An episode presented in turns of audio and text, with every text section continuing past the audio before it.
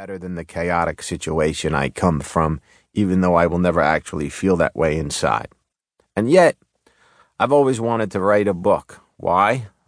Who knows? To prove to myself that I can, to discover the truth or get closer to it, whatever that means, to search, to dig, find, think, question, ponder, feel. Here goes.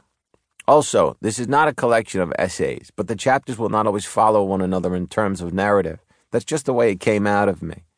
However, by the end, there will be a kind of continuity, a dovetailing, so to speak. I will bring things back around in such a way that you will hopefully feel as though a story has been told. The chapters have been named after the city or state in which the action or the reflection took place. Chapter 1 Las Vegas, the desert. Fuck. I hate myself. Cigarette butts and mini bottles from the minibar keep company with cocaine residue on the coffee table. I feel guilty. What am I doing with my life? What is life? I want to embrace it, but I'm not sure what it is, and I don't think I know how. Maybe I've been running from it for so long that I've forgotten what it looks like. Subatomically, even dense matter is, for the most part, empty space. I guess that's kind of how I feel right now like empty space. I'm here, but I'm not, like a ghost made of flesh and blood. I worked last night, if you can call it work. I'm a comedian. I was headlining a small venue at some hotel casino off the strip.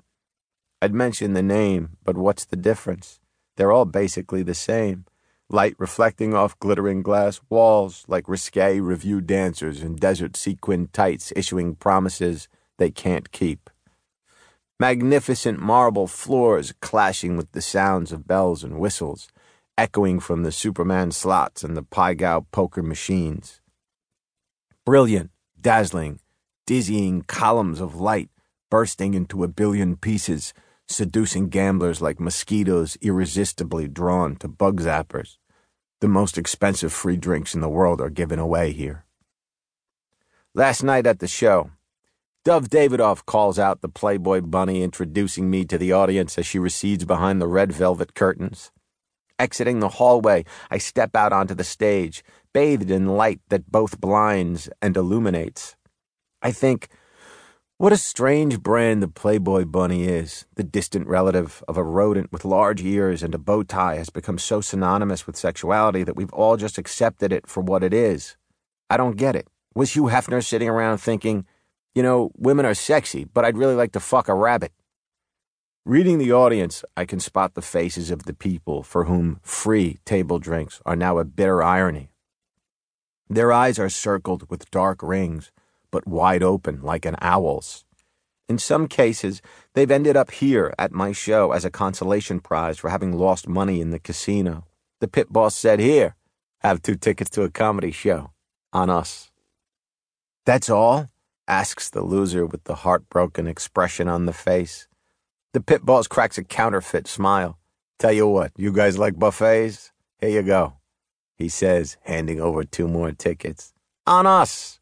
He winks, smiling like a reticulated python, waving goodbye to a rabbit he'll catch up with tomorrow. In Vegas, on us often means you just got fucked.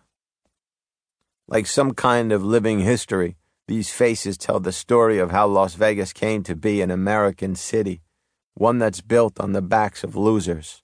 Did these people really think they'd walk away winners? How the hell did they think these buildings got so high? beware of shiny towers in the desert. Their expressions register their night's reality, like small fish in a big bowl that have just discovered there's no way out.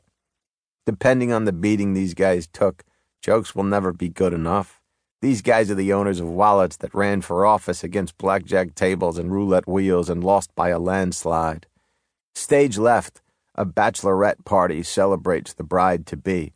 Their hairsprayed heads covered with plastic penis hats, bobble back and forth to the rhythm of rum. Next day, waking up. Back in my room, half dead, one eye barely open, and with the essence and appearance of a pirate, I look to my left. Little tan nipples atop big fake tits peek out from beneath the down comforter on the king size bed in my hotel room.